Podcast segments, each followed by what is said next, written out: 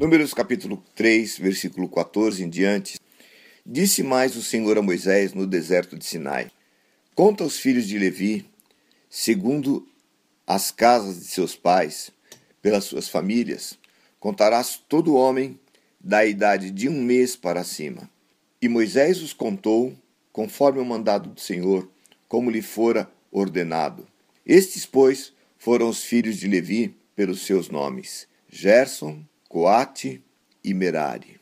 Pai, em nome de Jesus, eu te peço que a tua palavra, Senhor, possa trazer ensinamento, possa trazer, Senhor, orientação para nós e nós possamos aprender através dela. Usa a minha vida, eu te peço em nome de Jesus e que o ensinamento da palavra, Senhor, possa produzir crescimento, possa trazer à tua igreja aquilo que o Senhor quer para nós nesse tempo. Que nós possamos sair restaurados, curados, tratados segundo a tua palavra e a tua orientação em nome de Jesus. Amém.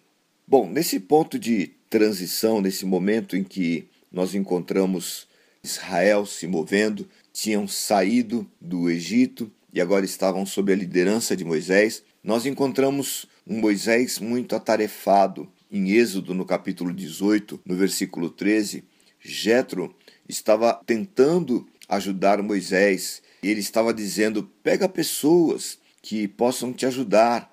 Ele vendo que Moisés estava assim é, atarefado, atendendo todo mundo e não dava conta disso, então ele ouve Moisés assim: quando é, algum negócio vem a mim para que eu julgue, eu tenho que resolver e, e as pessoas estão aguardando a minha orientação. Então, o seu sogro ele diz para Moisés: Não é bom que você faça isso. Você vai perecer e vai levar o povo a, a perecer também. E então ele dá uma orientação, ele dá uma sugestão a Moisés: Olha, pede aí que outras pessoas possam te ajudar. Pede ajuda. Estabeleça pessoas que possam também fazer isso juntamente com você. Eu não quero parar nesse tema da ajuda de Moisés, mas eu gostaria que você refletisse um pouco comigo sobre o texto que nós lemos, que o Senhor então chama Moisés e ele diz: Moisés, conta os filhos de Levi. Que importância tinha essa contagem? Moisés já não estava ocupado o suficiente, Moisés já não tinha coisa demais para fazer. Será que essa tarefa de contar filho alheio não era inferior demais para Moisés fazer? Será que alguém não podia fazer isso no lugar de Moisés? Ou ainda, Será que Moisés não poderia ter pedido a alguém? Ó, oh, vai lá, conta esses meninos aí, vê quanto tem. Será que Moisés não poderia pedir ajuda a alguém? Que importância havia nessa contagem? Por que Moisés precisava se envolver nesse assunto tão insignificante quando ele declara: Eu não estou dando conta nem de atender o povo, agora você quer que eu conto o filho dos outros? Às vezes nós fazemos isso com Deus. Às vezes, pequenas tarefas que Deus nos manda fazer, nós não queremos dar a importância que é, requer o assunto. Nós não prestamos atenção naquilo que Deus quer, nós prestamos atenção naquilo que nós queremos, naquilo que nos interessa, naquilo que nós precisamos fazer. Contar filho dos outros era uma tarefa muito menor em detrimento a cuidar de todo o povo, mas Deus não pede para outra pessoa, Deus pede para Moisés. Quantas pessoas Deus pede, é, quantas vezes Deus pede a nós coisas que parecem insignificantes e que nós não queremos dar importância. Cuidar disso ou daquilo na obra do Senhor, cuidar dessa ou daquela família. E essas informações vêm, às vezes, por toques sutis de Deus. Ele não impõe, ele não manda, vai lá, tem que cuidar, tem que fazer. Ele não nos cobra por esse assunto. Em nós deve haver a responsabilidade de prestar atenção naquilo que Deus quer que nós façamos e a gente não seja relapso, a gente não faça de acordo com a nossa vontade, com o nosso querer. As coisas poderiam estar difíceis, como Moisés declarou em algum momento, mas elas não podem estar tão difíceis que elas nos impeçam de ouvir uma direção, uma orientação, um pedido de Deus para que a gente cumpra. Nada do que Deus pede é insignificante. Em segundo, nós observamos que a tribo dos filhos de Levi, ela foi separada para cuidar das coisas do Senhor. Uma tribo que foi separada para cuidar das coisas do tabernáculo. E aqui nós encontramos então uma resposta ao pedido de Deus. Aqui nós encontramos uma resposta àquilo que Deus estava pedindo, que aparentemente era insignificante, mas que na realidade, no futuro, nem Moisés sabia, e nem os próprios filhos de Levi, e nem Levi sabia, que eles teriam a responsabilidade sobre coisas tão importantes, que era cuidar do tabernáculo e de todas as coisas referentes a ele. A importância era tão grande que nos textos que nós vamos ler é, um pouco mais para frente, a determinação é que eles deveriam não só cuidar, mas acampar-se sempre nas proximidades do tabernáculo. O Senhor iria na frente. Os Gersonitas, descendentes da tribo de Gerson, eles deveriam ficar ao ocidente, os Coatitas mais ao sul e os Meraritas um pouco atrás do tabernáculo, mas eles estavam ali em volta, cercando, cuidando, eles tinham que ter intimidade com as coisas do tabernáculo, atenção quando o Senhor se movesse. Então Moisés não estava contando filhos de um qualquer ou por uma tarefa simples e pequena. Havia o interesse de Deus naquilo que estava sendo feito. E o interesse de Deus nas coisas que ele nos pede precisam ser cautelosamente feitas para que a bondade e a vontade do Senhor se cumpra não só nas nossas vidas, mas naquilo que é interesse dele. É importante lembrar que quando nós estudamos a palavra, a gente precisa pegar aquele texto e estudando ela saber o quanto nós nos enquadramos nela. E embora eu esteja usando nesse texto, nesse estudo de. Eh, embora eu esteja usando nesse estudo sobre os filhos de Levi a figura dos ministérios que Paulo propõe, do apóstolo, profeta, evangelista, pastor e mestre, isso não se resume somente a esses ministérios, porque eu entendo que isso refere-se à igreja. E quando nós falamos de igreja, nós temos a nossa parcela de participação, de ocupação, de aproximação, de envolvimento, de contribuição para que a igreja possa ser edificada e o povo possa avançar e possa caminhar. Uma vez tendo sido alcançados por Cristo, o nosso papel é ser participante da sua graça, é ser participante da edificação da igreja até chegar aos céus. Então, tudo aquilo que nós estudamos na palavra não diz respeito somente a esse ministério, mas diz respeito a nós todos como cristãos. Vamos em frente. Nós vamos começar aqui pelos filhos de Gerson, que foram separados pelo Senhor e contados por Moisés. A responsabilidade deles era cuidar da cobertura, cuidar das cortinas, das cordas que amarravam essas tendas. Em Números, no capítulo 3, no versículo 23, está escrito assim: As famílias dos Gessonitas acampar-se-ão atrás do tabernáculo, ao ocidente, e os filhos de Gerson terão ao seu cargo na tenda da revelação, o tabernáculo e a tenda, a sua coberta e o reposteiro da porta da tenda da revelação, e as cortinas do átrio e o reposteiro da porta do átrio, que está junto ao tabernáculo e junto ao altar em redor, como também as suas cordas para todo o seu serviço. Gerson significa estrangeiro, exilado ou aquele que está fora. Imagina que Deus pega alguém que está fora e traz para cuidar das coisas que são do Senhor. Isso nos fala sobre ser envolvido, trazer para dentro das coisas que são do interesse de Deus.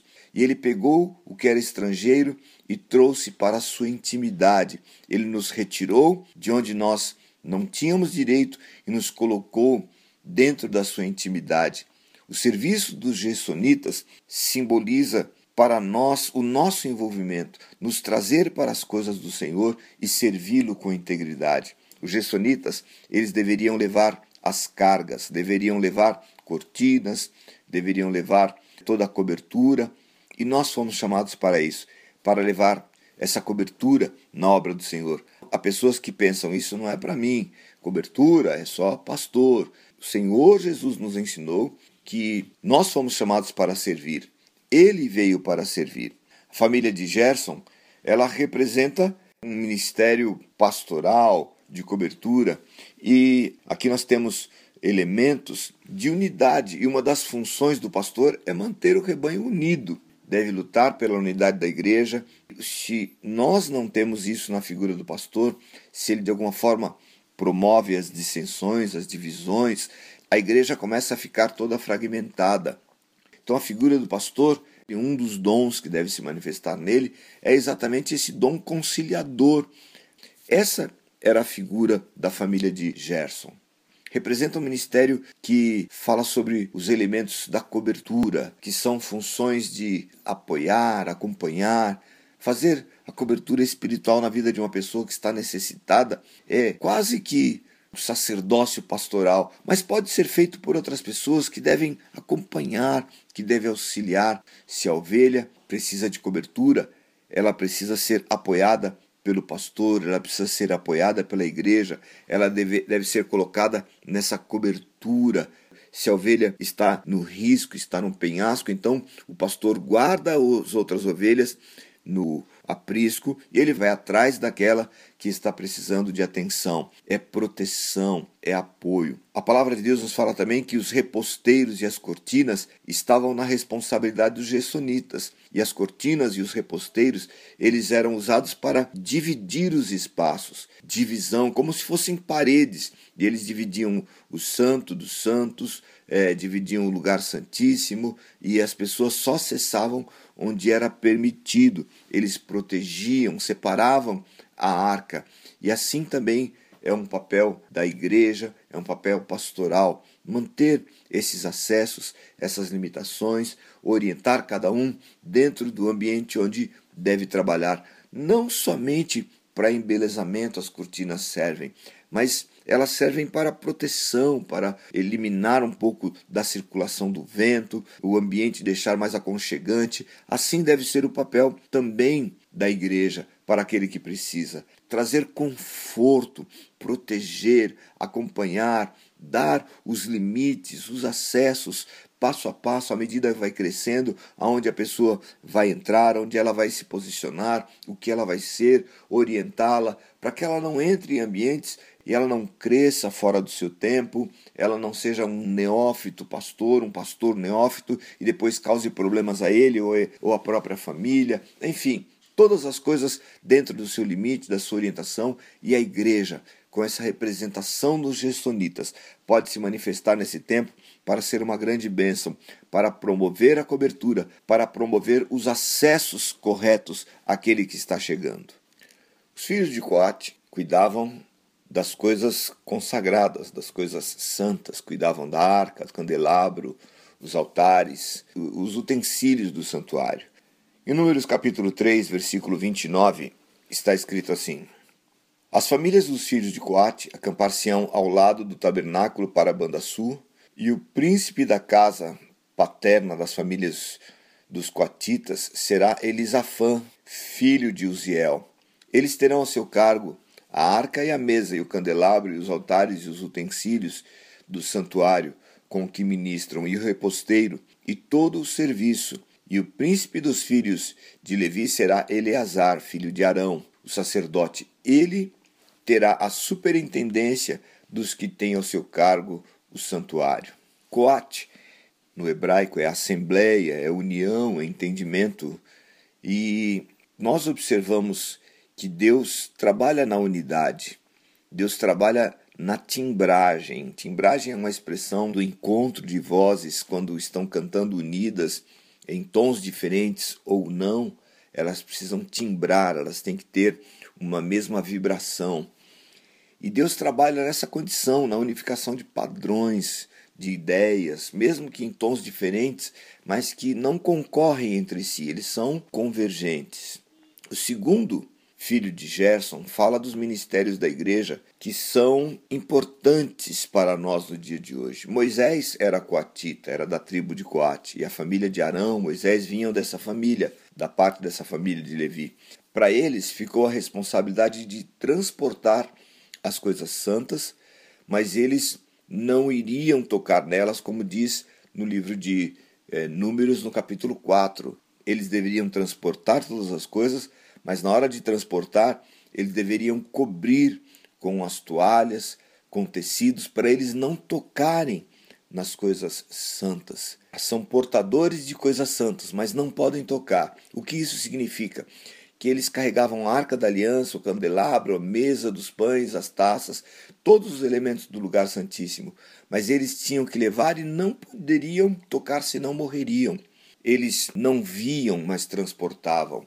Eles colocavam tecidos sobre todos esses objetos, significa levar as coisas santas, mas não tocar nas coisas santas, senão eles morreriam.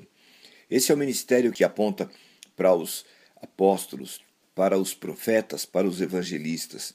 Esse é o ministério que nos mostra sobre aqueles que levam as coisas do Senhor, aqueles que implantam igrejas, ministérios, que não ficam ali para pastorear, que são condutores da obra, mas eles não podem tocar, aquela obra não é deles, não pertence a eles, é do Senhor.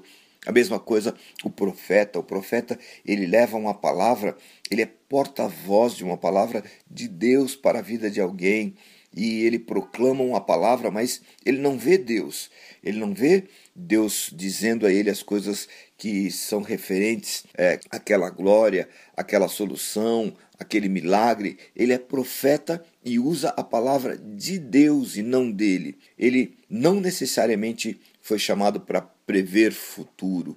Ele fala sobre eventos que devem acontecer segundo a direção de Deus mas ele não pode tocar na glória de Deus.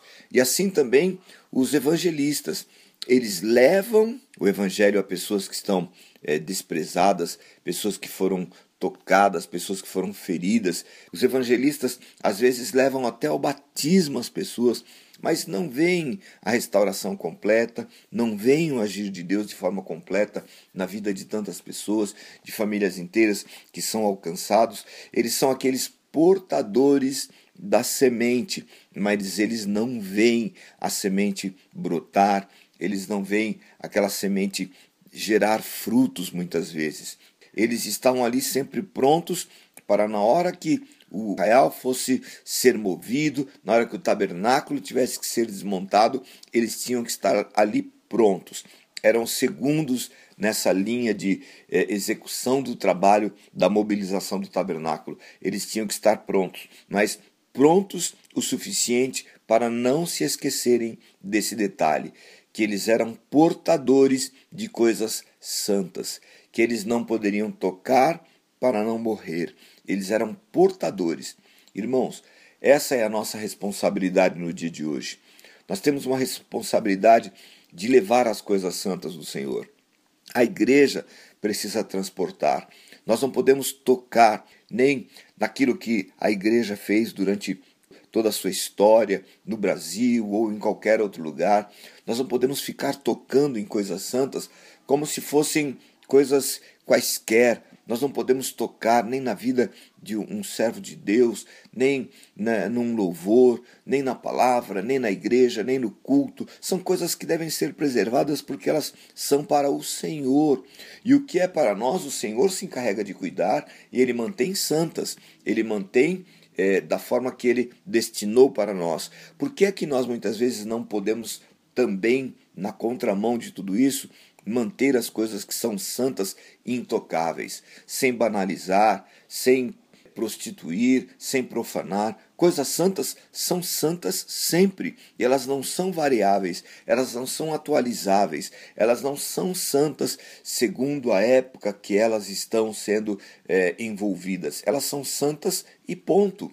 E assim deve ser o nosso papel, assim deve ser o nosso trabalho nos dias de hoje se os gersonitas orientavam ali o povo debaixo do seu crescimento, ali os coatitas tinham já um papel de preservar as coisas santas, louvor santo, igreja santa, vida santa, e não tocar nessas coisas, não brincar com isso, porque tudo isso é a nossa condição de estar na presença do Senhor. Transportar coisas santas é muito importante para nós, mas não tocar nelas é muito mais importante ainda. Creia nisso, ore por isso. Se você é um daqueles que está ocupando um lugar na igreja, nos ministérios, nas ofertas, se você está ocupando um lugar na casa do Senhor, cuidado. Coisas santas são santas e devem sempre ser consagradas ao Senhor. Bom, por último, nós vamos encontrar então aqui nesse mesmo texto os filhos de Merari, que cuidavam das armações do tabernáculo, dos travessões, das colunas e, de todas as bases. Livro de Números, no capítulo 3, no versículo 35, está escrito assim: E o príncipe da casa paterna das famílias de Merari será Zuriel, filho de Abiail. Eles se acamparão ao lado do tabernáculo, para a banda norte. Por designação dos filhos de Merari, terão ao seu cargo as armações do tabernáculo e os seus travessões, e as suas colunas e as suas bases, e todos os seus pertences, com todos os serviços, e as colunas do átrio em redor, e as suas bases, as suas estacas e as suas cordas. Merari, no hebraico, quer dizer amargoso. Que interessante que a palavra do Senhor vai nos ensinando, vai nos dando completa revelação ou ensinamento. E como eu disse, nós precisamos enquadrar isso dentro do nosso da nossa vida para saber onde nós estamos vivendo ou convivendo com estas verdades. A responsabilidade dos filhos de Merari, os meraritas, era de transportar a estrutura, a sustentação, o zelo por manter, por vigiar algo que não pudesse despencar na hora que eles fossem colocar a cobertura, colocar as cortinas. Essa estrutura tinha que estar firme. É interessante lembrar que eles eram sempre os últimos a desmontar todas as coisas do tabernáculo e eles deveriam ser os primeiros a chegar. Isso fala sobre o nosso compromisso, a nossa responsabilidade com a estrutura da casa do Senhor. Eles deveriam desmontar tudo e iam para o lugar onde o Senhor fosse colocar o seu povo, e ali eles deveriam estar com a estrutura pronta, deveriam estar com a estrutura preparada para a edificação do tabernáculo.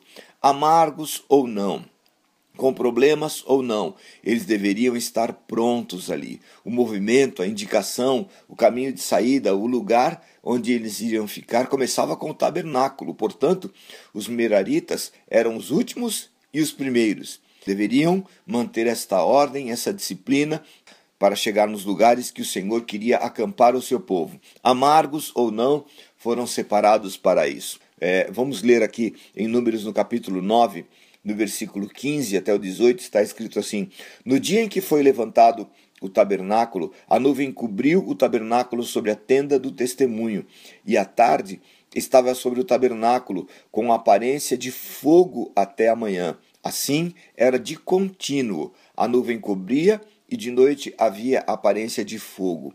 Mas sempre que a nuvem se alçava de sobre a tenda, os filhos de Israel partiam e no lugar onde a nuvem parava, ali os filhos de Israel acampavam, segundo a ordem do Senhor.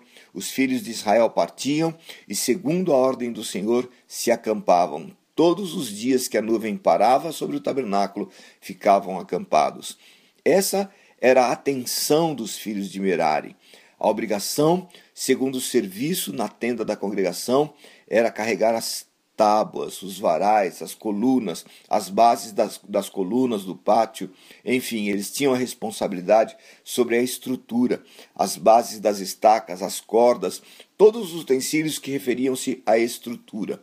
E é sobre eles que eram colocadas as cortinas da proteção do tabernáculo. Era sobre eles que era colocado é, o reposteiro, as divisões, os varais e as colunas davam o, o, a sustentação para o tabernáculo.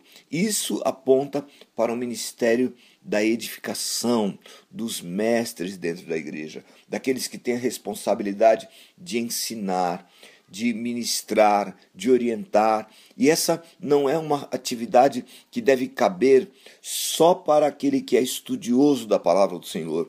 Nos dias de hoje é um pouco difícil as pessoas se aplicarem ao conhecimento, o aprofundamento da palavra do Senhor. Qualquer um vai ao culto e ouve uma palavra e acha que está tudo certo, está tudo bom, mas ele não se dedica ao estudo, a mergulhar, a conhecer um pouco mais.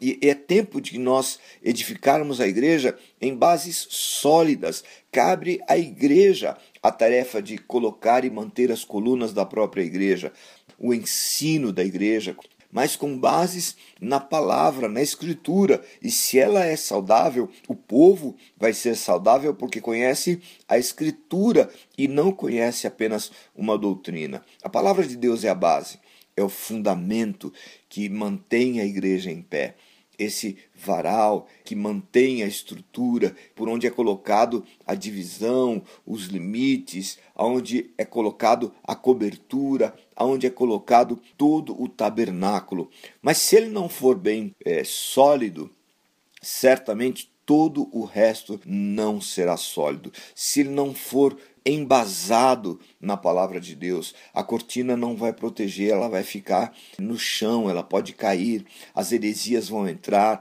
as contaminações virão. Se a coluna não está ali para manter a obra, para o ensinamento da igreja ser saudável, o tabernáculo pode cair, ruir, porque as colunas que seguram não estão lá, ela não vem com base na palavra, na orientação da palavra de Deus. Há algo interessante que nós encontramos no livro de Apocalipse, quando eu digo que Merari simboliza amargo, está escrito em Apocalipse 10:10. 10, e tomei o livrinho da mão do anjo e comi-o, e na minha boca era doce como mel, e havendo-o comido, o meu ventre ficou amargo. Então, que o ensinamento da palavra do Senhor possa produzir esse sabor na tua boca, mas possa no teu ventre, no teu íntimo, possa produzir transformação, possa produzir realmente a coerência, a responsabilidade, o peso da edificação dessa obra que é para transformar vidas e não para destruí-las, é para transformar vidas e não para levá-las a um conhecimento superficial. Que nós sejamos cada dia mais tomados por esse sentimento, que em nós, como igreja, haja o sentimento de cuidar, de cobrir, de acompanhar e não destruir vidas. Que em nós esteja a responsabilidade de cuidar das coisas santas, de levá-las, transportá-las, mas jamais tocar nessas coisas santas porque elas não são nossas. E que nós tenhamos em todo o tempo a responsabilidade de manter a estrutura, manter a igreja, livrá-la das contaminações, das heresias, das doutrinas erradas para que o nome do Senhor seja glorificado e nós possamos ser achados fiéis na condução das coisas do Senhor e da palavra do Senhor. Deus te abençoe. Até o nosso próximo estudo, em nome de Jesus.